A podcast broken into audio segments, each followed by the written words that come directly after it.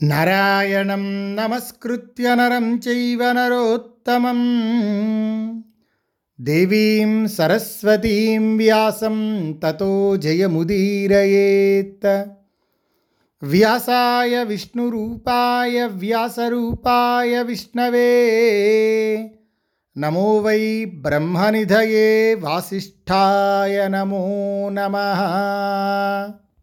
సర్పరూపంలో ఉన్న నహుషుడు అడిగిన ప్రశ్నలకు యుధిష్ఠిరుడు సమాధానాలు చెప్పిన తరువాత మళ్ళీ యుధిష్ఠిరుడు సర్పరూపంలో ఉన్న నహుషుడితో మాట్లాడుతున్నాడు.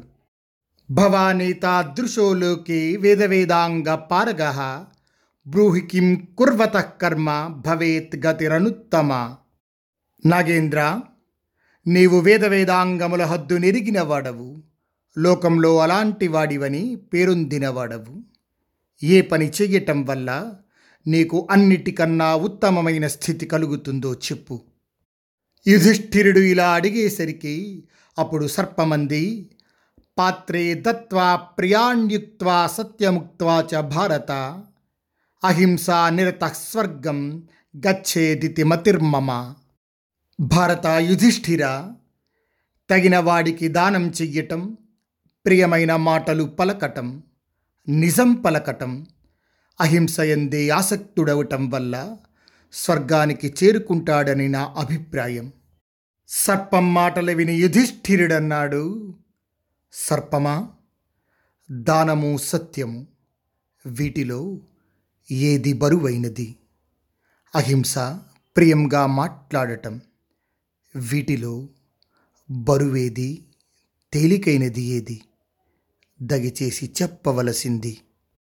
యుధిష్ఠిరుడు ఇలా అడిగేసరికి అప్పుడు సర్పమంది దానంచ సత్యం తత్వం వా అహింసా ప్రియమేవచ ఏషాం కార్యగరీయస్త్వాత్ దృశ్యతే గురులాఘవం కస్మాచ్చిత్ దానయోగాద్ధి సత్యమేవ విశిష్యతే సత్యవాక్యాశ్చ రాజేంద్ర కించిత్ దానం విశిష్యతే. యుధిష్ఠిర దానము సత్యము తత్వము అహింస ప్రియభాషణము. వీటి హెచ్చుతగ్గులు పని యొక్క ప్రాధాన్యతను బట్టి చూడబడతాయి. రజేంద్ర ఒక దానం కన్నా సత్యమే గొప్పదవుతుంది. సత్యవాక్యం కన్నా ఒక దానం గొప్పదవుతుంది. మహారాజా ఇలాగే ప్రియమైన మాటల కంటే అహింసకు గౌరవం ఎక్కువ అహింస కన్నా ప్రియ సంభాషణం గొప్పదిగా కనపడుతుంది. ఈ విధంగా హెచ్చుతగ్గుల నిర్ణయము పనిని బట్టి జరుగుతుంది. ధర్మరాజా నీవింకా దేనిని అడగదలిచావు అడుగు. సాధ్యమైనంత వరకు సమాధానమిస్తాను. సర్పం చెప్పిన సమాధానాలు విని యుధిష్ఠిరుడు మళ్ళీ ప్రశ్నించాడు. కథం స్వర్గే గతి సర్ప కర్మణాంచ ఫలం ధ్రువం. అశరీరస్య దృశ్యేత ప్రబ్రూహి విషయాంశ్చ మే. సర్పమా? మానవుడికి స్వర్గం ఎలా కలుగుతుంది? చేసే పనులకు తప్పకుండా కలిగే ఫలాన్ని ఎలా చూడగలుగుతాం? శరీర అభిమానం లేని వ్యక్తి ఎలా మసలుతాడు? ఈ విషయాలను నాకు చక్కగా చెప్పు. యుధిష్ఠిరుడి ప్రశ్నలను విని సర్పమంది తిస్రో వై గతయో రాజన్ పరిదృష్టా స్వకర్మభి మానుషం స్వర్గవాసశ్చ తిర్యజ్ఞోనిశ్చ తద్రిధా యుధిష్ఠిర తాను ఆచరించిన కర్మలకు మూడు గతులు చూపబడ్డాయి. మనిషిగా పుట్టటం స్వర్గంలో నివసించటం పశుపక్షాదులలో పుట్టటం అనేవి ఆ మూడు. సోమరితనం ప్రమాదం లేకుండా అహింసను పాటిస్తూ దానం మొదలైన మంచి పనుల కారణంగా మనుష్యలోకం నుండి స్వర్గాన్ని పొందుతాడు. పైన పేర్కొన్న దానికి వ్యతిరేకంగా ప్రవర్తించిన కారణంగా మనిషి అవుతాడు. నాయనా ఇంకా ఎంతో విపరీతంగా ప్రవర్తిస్తే పశుపక్షాదుల జన్మ కలుగుతోంది. కామము క్రోధము హింస లోభములతో కూడినవాడు మనుష్యత్వం నుండి భ్రష్టుడై పశుపక్షాలందు పుడతాడు. రాజా యుధిష్ఠిర మానవ జన్మ పొందటానికి పశుపక్షాది జన్మల నుండి ఉద్ధరించబడటం జరుగుతుంది. ఆవు గుర్రము మొదలైన జన్మల నుండి దేవత్వం సిద్ధించటం కూడా కనబడుతుంది. నాయన ఆయా పనులు ఆచరించడం చేత జీవుడు ఈ మూడు గతులలోనూ తిరుగుతాడు. తాను ఆచరించిన కర్మకు ఫలం కోరే అభిమానం కల జీవుడు పరవశుడై మాటి మాటికి పుడతాడు. తప్పనిసరిగా సుఖదుఖాలను అనుభవిస్తాడు. కర్మఫలం మీద ఆసక్తి లేని ప్రజలకు వ్యవస్థను కల్పించాలనే భావన గల ద్విజుడు తన ఆత్మను నిత్యమైన పరమాత్మయందు సంలగ్నం చేస్తాడు. సర్పరూపంలో ఉన్న నహుషుడు ఈ విధంగా చెప్పగానే అప్పుడు యుధిష్ఠిరుడన్నాడు సర్పమా శబ్దస్పర్శ రూపరసగంధములకు ఆధారమేదో ప్రసన్నుడవై ఉన్నది ఉన్నట్లు చెప్పు. మనసు ఎందుకు శబ్దస్పర్శ రూపరసగంధాలనే విషయాలను ఒకేసారి గ్రహించదు. యుధిష్ఠిరుడు ఈ విధంగా ప్రశ్నించగానే అప్పుడు సర్పమంది యదాత్మద్రవ్యమాయుష్మన్ దేహ సంశ్రయణాన్వితం కరణాధిష్ఠితం భోగాన్ ఉపభుంక్తే యథా విధి చిరంజీవి ఆత్మానబడే ద్రవ్యము స్థూల సూక్ష్మ కారణ శరీరములను ఆశ్రయించి ఇంద్రియములతో కూడి కర్మను అనుసరించి సుఖదుఖములను అనుభవిస్తుంది. ఆత్మ సుఖదుఖ రూపమైన భోగము అనుభవించటకు ఆధారమైన శరీరంలో దానికి జ్ఞానము బుద్ధి మనస్సు సాధనములు. నాయనా శబ్దస్పర్శ రూపరసగంధాలనే ఐదు విషయములకు ఆధారములైన పంచభూతాలచే నిర్మించబడ్డ శరీరంలో ఉన్న జీవాత్మ ఈ శరీరంలో ఉన్న మనస్సు ద్వారా వరుసగా ఈ ఐదు విషయములను అనుభవిస్తాడు. విషయమును అనుభవించేటప్పుడు ఈ జీవాత్మ మనస్సు ఒక విషయం మీదే లగ్నమవటం చేత ఒకేసారి అనేక విషయాలను గ్రహించటం కుదరదు. ఇక్కడ ఈ సబ్జెక్ట్ అర్థమవటం కొంచెం కష్టం. ఎందుకంటే బ్రహ్మ విద్యలో టాపర్స్ అయిన ఇద్దరు మేధావులు మాట్లాడుకుంటున్నారు యుధిష్ఠిరుడు నహుషుడు. అలాంటి వాళ్ళు మాట్లాడుకుంటూ ఉంటే అంత బ్రహ్మజ్ఞానమే పుడుతుంది. కానీ దాన్ని అర్థం చేసుకోవాలంటే మనం అతి సామాన్యులం. కాబట్టి కొంత ప్రయత్నం చేద్దాం. ఇక్కడ నహుషుడు చెప్పే మాటలు మనకి అర్థం కావాలంటే మినిమం నాలెడ్జ్ బేసిక్ నాలెడ్జ్ మనకి తెలిసి ఉండాలి. అంటే జ్ఞానేంద్రియాలంటే ఏమిటి కర్మేంద్రియాలంటే ఏమిటి తన్మాత్రలు అంటే ఏమిటి శరీరాలు ఎన్ని ఇలాంటి విషయాలు కనుక మనకి తెలిస్తే ఇంకా ఈ సబ్జెక్ట్లో ఉన్న గొప్పతనం మనకు అర్థమవుతుంది. కాబట్టి ఆ మినిమం నాలెడ్జ్ గురించి మనం ముందు తెలుసుకుందాం. ఇక్కడ నహుషుడు ఏం చెప్పాడు ముందు? రాగద్వేషాదులు ఉన్నవాళ్ళు మనుష్యత్వం నుండి భ్రష్టుడై పశుపక్షాది జన్మలు పొందుతారు అన్నారు. ముందు అసలు అవేంటో మనం తెలుసుకోవాలిగా. కాబట్టి ఆ ప్రయత్నం మనం చేద్దాం. ఇప్పుడు మనం చెప్పుకునేవి అందరికీ తెలిసినవే. రాగము ద్వేషము కామము క్రోధము ఈర్ష అసూయ వీటి గురించి. నాకు తెలిసినంతలో చెప్పడానికి ప్రయత్నం చేస్తాను. తెలియని వాళ్ళ కోసం. మొట్టమొదటిది రాగము. అంటే ఒక వస్తువు మీద ప్రేమ లేదంటే కోరిక కలిగి ఉండటాన్ని రాగము అంటారు. రెండవది ద్వేషము. అంటే ఎవరైనా సరే అపకారం చేస్తే తిరిగి అపకారం చేయాలనే బుద్ధి ఉంటే దాన్ని ద్వేషము అంటారు. మూడవది కామము అంటే కోరిక. బాగా డబ్బు సంపాదించాలి విశేషంగా డబ్బు సంపాదించాలి లేకపోతే మంచి పొలాలు కొనియాలి.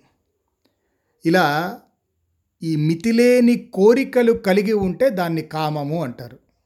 నాలుగవది క్రోధం.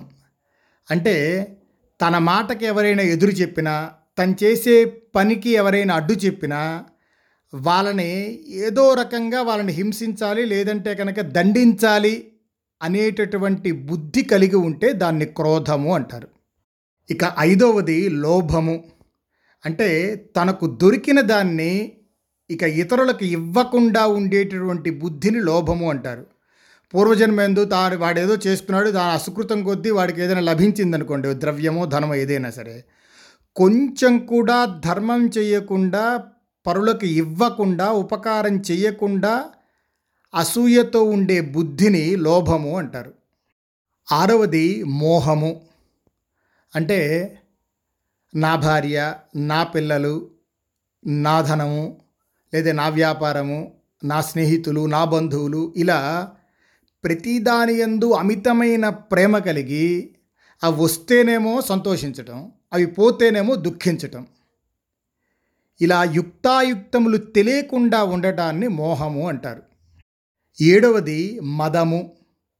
తనకున్న సంపదలు చూసి ఆ గర్వం చేత తానేం చేసినా చెల్లుబాటు అవుతుంది అనేటటువంటి బుద్ధి ఉంటే దాన్ని మదము అంటారు.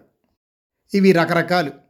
ధనమదము అంటే తనకున్న డబ్బును చూసి ఉన్నటువంటి మదము విద్యా మదము చదువును చూసి ఉండే మదము లేకపోతే కుల మదము కులాన్ని చూసి మదము యవ్వన మదము యవ్వనంగా ఉన్నప్పుడు ఉండే మదం లేకపోతే రాజ్య మదము తాను ఒక రాజును అనేటువంటి మదం. ఇలా బలం బలం చూసి మదం ఇలా రకరకాల మదాలు ఉన్నాయి కాబట్టి ఇవన్నీ కూడా మదము అంటారు. ఇది ఏడవది. ఎనిమిదవది మాత్సర్యము. మాత్సర్యము అంటే తనకంటే ఇతరులు అధికంగా డబ్బు సంపాదించిన లేదంటే బాగా చదివిన బలంగా ఉన్న అందంగా ఉన్న ఇలా ఉన్నప్పుడు వాళ్ళని చూసి ఓర్వలేక వాళ్ళని ఎలాగైనా సరే చెరిపేయాలని లేదంటే వాడిని చంపేయాలని ఇలా ఓర్వలేక ఉండేటటువంటి స్థితిని మాత్సర్యము అంటారు. ఆ బుద్ధిని మాత్సర్యము అంటారు. తొమ్మిదవది ఈర్ష. అంటే ఈ పూర్వజన్మైంది ఏదో పాపం చేసుకున్నాడు అనుకోండి దాని ఫలంగా ఈ జన్మలో ఇప్పుడు కష్టాలు అనుభవిస్తున్నాడు అనుకోండి వాడేదైతే కష్టాలు అనుభవిస్తున్నాడో ఇతరులు కూడా అలాగే కష్టపడాలి అనుకునేటటువంటి బుద్ధిని ఈర్ష అంటారు. పదవది అసూయ. పూర్వజన్మయందు తాను చేసుకున్న పుణ్యం యొక్క ఫలముగా ఈ జన్మయందు తాను సుఖం అనుభవిస్తూ తనలాగా ఇతరులు సుఖపడకూడదు వారందరూ కష్టపడాలి అనేటటువంటి బుద్ధి ఏదైతే ఉందో దాన్ని అసూయ అంటారు. ఈర్ష అసూయ రెండు ఒకేలా కనబడుతుంటాయి కానీ కొంచెం తేడా. ఈర్ష అంటే ఒకడు సుఖపడుతుంటే వాడిని చూసి ఓర్చుకోలేకపోవటం. ఇక అసూయలోకి వెళ్ళేటప్పటికల్లా ఒక స్టెప్ పైకెక్కుతాడు. వాడు సుఖపడుతూ ఉంటే ఓర్చుకోలేడు. దాంతోపాటు వాడిలో లేనటువంటి ఒక దుర్గుణాన్ని తీసుకొచ్చి దాన్ని పెద్దది చేయడానికి ప్రయత్నిస్తాడు. ఒక చిన్న ఉదాహరణ చెప్తే మీకు అర్థమవుతుంది. ఒకడు బాగా పాటలు పాడుతున్నాడు అనుకోండి. వాడిని చూసి ఓర్వలేకపోవటం ఈర్ష. అసూయ అంటే ఒక స్టెప్ పైకెక్కుతాడని చెప్పాంగా. ఇప్పుడు మనం అబ్బా బాగా పాడుతున్నాడండి అన్నాం అనుకోండి. వాడేమంటాడంటే బాగా పాడుతున్నాడే కానివ్వండి రాత్రి అయితే తాగుతాడండి అంటాడు.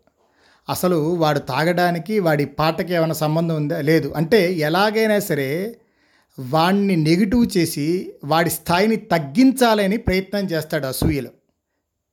ఇక పదకొండవది దంభము. అంటే అందరూ వాడిని పొగడాలి అందరూ మెచ్చుకోవాలి అనేటటువంటి బుద్ధి ఏదైతే ఉందో దాన్ని దంభము అంటారు. పన్నెండవది దర్పము. అంటే అన్ని విషయాలు నాకు తెలుసు అన్ని పనులు నాకు చేతనవుతాయి. ఇతరులు చేయలేని పనులు కూడా నేను చెయ్యగలను నాతో సమానుడు లేడు. ఇలా అనుకుంటే ఆ బుద్ధిని దర్పము అంటారు. పదమూడవది అహంకారము. నా అంతటి వాళ్ళు లేడనుకోవటం. ఇతరుల్ని బెదిరించో కేకలు పొట్టో ఎలాగైనా సరే తన మాట వినాలి అనుకోవటం. ఇలా మదగర్వంతో కన్నుగానక ప్రవర్తించేటటువంటి బుద్ధిని అహంకారము అంటారు. ఇక్కడ మహాభారతంలో నహుషుడు కామక్రోధ సమాయుక్త అని సింగిల్ లైనర్లో ఈ కామక్రోధ లోభమోహ మదమాత్సర్యంలో జయించిన వ్యక్తి స్వర్గలోక ప్రాప్తిని పొందుతాడని యుధిష్ఠిరుడికి చెప్పేశాడు. కానీ అవి తెలుసుకోవడానికే మనకి ఇంత సమయం పట్టింది. కాబట్టి ధర్మరాజు స్థాయి వేరు మన స్థాయి వేరు. శబ్దస్పర్శ రూపరసగంధములు అనే వీటి గురించి కూడా అడిగాడు యుధిష్ఠిరుడు. అసలు అవేంటో తెలుసుకోవాలి కదా వాటి గురించి తెలుసుకుందాం. శబ్దే స్పర్శే చ రూపే చ తథైవ రసగంధయో. ఇదండి ధర్మరాజు అంటే. మనకున్న సినిమా నాలెడ్జ్ ప్రకారం ధర్మరాజు అతి సామాన్యుడు కానీ మహర్షులకు ధర్మరాజు గొప్ప బ్రహ్మజ్ఞాని. మీరు వనపర్వాన్ని ఒక్కసారి పరిశీలిస్తే మహర్షులంతా యుధిష్ఠిర యుధిష్ఠిర యుధిష్ఠిర అనే తప్ప ఓ అర్జున లేదు ఓ భీమ లేదు. ఎప్పుడు యుధిష్ఠిరి దగ్గరికి వచ్చి జ్ఞానం ఉపదేశించడమే. ఇక్కడ కూడా ధర్మరాజు అడిగిన ప్రశ్నకు నహుషుడు సింగిల్ లైనర్లోనే చెప్పేశారు. మనసా తాత పర్యేతి క్రమశో విషయానిమాన్ విషయాయతనస్థోహి భూతాత్మ క్షేత్రమాస్థిత. శబ్దస్పర్శ రూపరసగంధాలనే ఐదు విషయాలకు ఆధారములైన పంచభూతాలచే నిర్మించబడ్డ శరీరంలో ఉన్న జీవాత్మ అని మనకి నహుషుడు ఆ ప్రశ్నకి సమాధానంగా చెప్తున్నారు. ఇప్పుడు దీన్ని మనం డీకోడ్ చేసుకుందాం. తన్మాత్రములకు ఆధారములైన పంచభూతాలచే నిర్మించబడ్డ శరీరము. దీని గురించి తెలుసుకోవాలి. మనందరికీ తెలుసు పంచభూతాలు ఫైవ్ ఎలిమెంట్స్.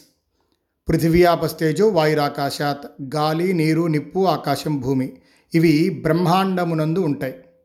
ఇక మన పిండాండము అంటే మన శరీరంలో ఐదు జ్ఞానేంద్రియాలు ఉంటాయి. కన్ను ముక్కు చెవి నాలుక చర్మము. ఇది కూడా అందరికీ తెలిసిందే. ఆ బ్రహ్మాండమునంద ఉన్న శక్తిని మన పిండాండము రిసీవ్ చేసుకోవడానికి ఉపయోగపడేదే తన్మాత్ర. అంటే పంచభూతాలలో ఉన్న శక్తిని పంచ జ్ఞానేంద్రియాలకు పంచడానికి ఆ విషయాలను గ్రహించడానికి మధ్యలో పనిచేసేదాన్ని తన్మాత్ర అని పిలుస్తారు. వాటినే శబ్ద స్పర్శ రూప రసగంధములు అంటారు. మీరు బాగా గమనిస్తే లలితా సహస్రనామంలో మనోరూపేక్షుకోదండ పంచతన్మాత్ర సాయక అని వస్తుంది. ఈ పంచతన్మాత్రల గురించే అక్కడ కూడా చెప్పారు. అవ్యక్తమైన పరబ్రహ్మం నుండి మొట్టమొదట వ్యక్తమైనది ఆకాశము. ఈ ఆకాశానికి ఒక గుణం ఉంటుంది. ఆ ఆకాశానికి ఉండే గుణమే శబ్దము. ఆకాశానికి శబ్దం అనే గుణం పెట్టాడు పరమాత్మ. ఆ ఆకాశంలో ఉద్భవించిన శబ్దాన్ని మన శరీరంలో తీసుకోవడానికి మనకి పెట్టినటువంటి అవయవం చెవి. కాబట్టి ఆకాశము శబ్దము చెవి అనేది ఒక కాంబినేషన్. రెండవది ఆకాశంలో నుంచి పుట్టినది వాయువు. కాబట్టి ఈ వాయువుకి రెండు గుణాలు ఉంటాయి. పైన ఉన్నటువంటి ఆకాశ గుణము ఉంటుంది. దానితో పాటు దాని స్వగుణం ఒకటి ఉంటుంది. ఆకాశం నుంచి తెచ్చుకున్న గుణమేమో శబ్దము. వాయువుకున్న స్వగుణమేమో స్పర్శ. ఈ రెండిటితో కలిసి ఉంటుంది. శబ్దము స్పర్శ రెండు వాయువుకు ఉంటాయి. ఇప్పుడు ఈ స్పర్శని అనుభవించడానికి మన శరీరంలో ఉన్నది చర్మము. కొంచెం జాగ్రత్తగా ఆలోచించండి. ఎందుకంటే కొంచెం బుద్ధి పెట్టి వినాల్సినటువంటి విషయం ఇది. మనకి బాగా చెమట పూసింది అనుకోండి ఏసీ వేస్తాం. ఆ ఏసీ వేసినప్పుడు ఆ చల్లగాలి స్పర్శ దేనికి తెలుస్తుంది? చర్మానికి తెలుస్తుంది. కాబట్టి వాయువుకు ఉండేటువంటి గుణం స్పర్శ. మూడవది వాయువులో నుంచి ఉద్భవించింది అగ్ని. ఈ అగ్నికి మూడు గుణాలు ఉంటాయి. శబ్దము ఉంటుంది స్పర్శ ఉంటుంది దీని స్వగుణం వచ్చేసి రూపము. కనబడుతుంది. పైన ఉన్న ఆకాశం కనబడదు. రెండవదైనటువంటి వాయువు కనబడదు. మూడు అగ్ని కనబడుతుంది. ఆకాశం చాలామంది కనబడుతుంది అనుకుంటారు కానీ పైకి చూస్తే నిజానికి డెప్త్ బాగా లోతు ఎక్కడైతే ఎక్కువ ఉంటుందో అప్పుడు కనబడేటటువంటి రంగు నీలం. అందుకని ఆకాశం అలా కనబడుతుంటుంది. నిజానికి వెళ్ళే కొద్దీ వస్తూనే ఉంటుంది. అగ్నికి మాత్రం రూపం ఉంటుంది. దాని స్వగుణం అది. బ్రహ్మాండమునందు అగ్ని మన శరీరంలో దాన్ని రిసీవ్ చేసుకోవడానికి పెట్టినటువంటి అవయవం కన్ను. ఈ అగ్ని కన్ను రూపము అనేది ఒక కాంబినేషన్. అగ్నిలో నుంచి పుట్టింది నీరు. కాబట్టి నీటికి పైన ఉన్న మూడు గుణాలు ఉంటాయి. అలాగే దీని స్వగుణం రసము. అంటే నీరు శబ్దము చేస్తుంది నీటికి స్పర్శ ఉంటుంది నీరు కనబడుతుంది. నాలుగవది నీటికి రుచి ఉంటుంది. ఇప్పుడు మన జ్ఞానేంద్రియాల్లో రుచిని తెలుసుకునేటటువంటి శక్తి దేనికి ఉంది? నాలుక. కాబట్టి బయట బ్రహ్మాండమునందు నీరు మన జ్ఞానేంద్రియాల్లో నాలుక మధ్యలో రసము అనేది తన్మాత్రగా పనిచేస్తూ ఉంటుంది. ఇప్పుడు మీరు గమనించండి నీటిని మనం సైంటిఫిక్గా ఏమంటాం? హెచ్ అంటాం. హెచ్ అంటే రెండు హైడ్రోజన్ పరమాణువులు ఒక ఆక్సిజన్ పరమాణువు. ఈ రెండు కలవటం వల్ల ఏర్పడ్డది నీరు అని చెప్పి చెప్తున్నాం. ఈ హెచ్ కానీ ఓ కానీ అంటే హైడ్రోజన్ కానీ ఆక్సిజన్ కానీ ఈ రెండు ఏమిటి? వాయువులు. మనం ఇందాక ఏం చెప్పుకున్నాం? వాయువులోంచి అగ్ని పుట్టింది అగ్నిలోంచి నీరు పుట్టింది అని చెప్పి చెప్పుకున్నాం కదా. అంటే హైడ్రోజను ఆక్సిజన్ ఈ రెండు వాయువులు కలవటం వల్ల ఏర్పడ్డ శక్తిలోంచి ఉద్భవించింది నీరు అని వేదం చెప్తుంది. ఈ కాంబినేషన్స్ని కొంచెం జాగ్రత్తగా పట్టుకోండి. ఆకాశము శబ్దము చెవి. రెండవది వాయువు స్పర్శ చర్మం. మూడవది అగ్ని రూపము కన్ను. నాలుగవది నీరు రసము నాలుక. నాలుగైనాయి. మీకు ఇప్పుడు అర్థమైందా? శబ్దము స్పర్శ రూపము రసము. వీటిని తన్మాత్రలు అంటారు. ఇవి విషయాలు. ఈ నీటిలో నుంచి ఉద్భవించింది పృథివీ అంటే భూమి. వీటికి పైన ఉన్న నాలుగు గుణాలు ఉంటాయి. దీని స్వగుణం గంధము. శబ్ద స్పర్శ రూప రసము ఈ నాలుగిటితో పాటు భూమికి ఉండేటటువంటి స్వగుణం గంధము అంటే వాసన. ఇప్పుడు మల్లెపూల వాసన ఎక్కడి నుంచి వచ్చింది? భూమిలో నుంచే వచ్చింది. మామిడి పండు వాసన ఎక్కడి నుంచి వచ్చింది? భూమిలో నుంచే వచ్చింది. ఇంకోటి మీరు బాగా గమనిస్తే వర్షం పడితే భూమి నుంచి ఒక వాసన వస్తుంది. అందరు గమనించి ఉంటారు. దీని స్వగుణం గంధము. భూమికి ఉండేటటువంటి స్వగుణం గంధము. ఈ శబ్ద స్పర్శ రూప రస గంధములు ఐదు కూడా భూమికి ఉంటాయి. ఈ పంచ తన్మాత్రలు అంటే మీకు ఇప్పుడు ఏంటో అర్థమైంది కదా? ఇప్పుడు మనం కథలోకి వెళ్దాం. ఈ నహుషుడు ఏం చెప్తున్నాడు? శబ్దస్పర్శ రూపరస గంధాలనే ఐదు విషయాలకు ఆధారములైన పంచభూతాలచే నిర్మించబడ్డ శరీరంలో ఉన్న జీవాత్మ. ఈ శరీరంలో ఉన్న మనస్సు ద్వారా వరుసగా ఈ ఐదు విషయాలను అనుభవిస్తాడు ధర్మరాజా. విషయాలను అనుభవించేటప్పుడు ఈ జీవాత్మ మనస్సు ఒక విషయం మీదే లగ్నం అవటం చేత ఒకేసారి అనేక విషయాలను గ్రహించటం కుదరదు అని చెప్పి చెప్పాడు ధర్మరాజుకి నహుషుడు. స ఆత్మ పురుషవ్యాఘ్ర భ్రువోరంతరమాశ్రిత బుద్ధిం ద్రవ్యేషు సృజతి వివిధేషు పరావరాం. యుధిష్ఠిర ఆ ఆత్మ కనుబొమల మధ్య నుండి ఉత్తమం అధమమైన బుద్ధిని అనేక రకాలైన ద్రవ్యముల వైపు ప్రేరేపిస్తుంది. విద్వాంసులు బుద్ధి పనిచేసిన తరువాతనే అనుభవాన్ని చూస్తున్నారు. రాజశ్రేష్ఠ ఇదే శరీరంలో ఉన్న ఆత్మను ప్రకాశింపచేసే విధానము. సర్పరూపంలో ఉన్న నహుషుడు ఇలా చెప్పేసరికి అప్పుడు యుధిష్ఠిరుడన్నాడు సర్పశ్రేష్టమా నాకు మనస్సు బుద్ధి వీని ఉత్తమ లక్షణాలను చెప్పు. అధ్యాత్మశాస్త్ర విద్వాంసులకిది తెలుసుకోవటం ముఖ్య కర్తవ్యంగా చెబుతారు. యుధిష్ఠిరుడు ఇలా ప్రశ్నించేసరికి అప్పుడు సర్పమంది నాయనా ఆత్మకు భోగమోక్షములను సంపాదించటమే బుద్ధి యొక్క పని. ఆత్మను ఆశ్రయించే బుద్ధి విషయాల వైపు వెళుతుంది అందువల్ల బుద్ధి ఆత్మను అనుసరిస్తుందని తలచబడుతోంది. బుద్ధి యొక్క గుణాన్ని బట్టి మనస్సు గుణాన్ని పొందుతుంది. పని మొదలైనప్పుడే బుద్ధి వ్యక్తమవుతుంది. మనస్సెప్పుడు వ్యక్తమవుతూనే ఉంటుంది. నాయన ధర్మరాజా మనస్సు బుద్ధి వీనికి గల ఈ తేడాయే వాటిని వేరు చేస్తోంది. నీవు కూడా ఈ విషయాన్ని బాగా తెలిసిన వాడవు. నీవేమనుకుంటున్నావు? ఇక్కడ మీరు కొంచెం గమనించాలి. మనకి జ్ఞానేంద్రియాలు కర్మేంద్రియాలు అంతరేంద్రియం ఇలా ఉన్నాయి. జ్ఞానేంద్రియాలంటే కన్ను ముక్కు చెవి నాలుక చర్మం. కర్మేంద్రియాలంటే కాళ్ళు చేతులు నోరు మలద్వారం మూత్రద్వారం.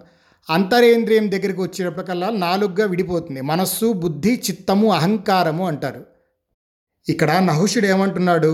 పని మొదలైనప్పుడే బుద్ధి వ్యక్తమవుతుంది మనస్సు ఎప్పుడూ వ్యక్తమవుతూనే ఉంటుంది. మనస్సు చేసే పని ఏంటంటే సంకల్ప వికల్పములు. అంటే ఇది కావాలి ఇది వద్దు. ఇలా ప్రతి దాన్ని కావాలి వద్దు కావాలి వద్దు అని సంకల్ప పట్టుకోవటం వదిలిపెట్టడం ఇలా చేస్తూ ఉంటుంది మనస్సు.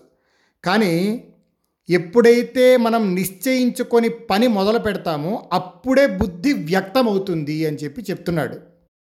అంటే మనస్సు కోరికలను పుట్టిస్తుంది. ఆ వచ్చిన కోరికలను ఇది చెయ్యాలా వద్దా అనేది బుద్ధి నిశ్చయిస్తుంది. నహుషుడు ఇలా చెప్పేసరికి అప్పుడు యుధిష్ఠిరుడు అన్నాడు ఆహా సర్పరాజా ఈ నీ బుద్ధి చాలా ఉత్తమమైనది. నీవు తెలియవలసిన దాన్ని తెలుసుకున్నావు కానీ నన్నెందుకు అడుగుతున్నావు? అన్నీ తెలిసిన వాడివి స్వర్గంలో ఉండేవాడివి. చాలా అద్భుతమైన పనులు చేసేవాడివి. బ్రాహ్మణులను అవమానించాలనే మోహం నిన్నెలా చేరుకుంది? ఇది నాకు చాలా పెద్ద సందేహము. దయచేసి ఆ సందేహాన్ని తీర్చు. స్వస్తి ప్రజాభ్య పరిపాలయంతాం యాగ్యేన మార్గేణ మహీం మహీషా. గోబ్రాహ్మణేభ్య శుభమస్తు నిత్యం లోకా సమస్తా సుఖినో భవంతు.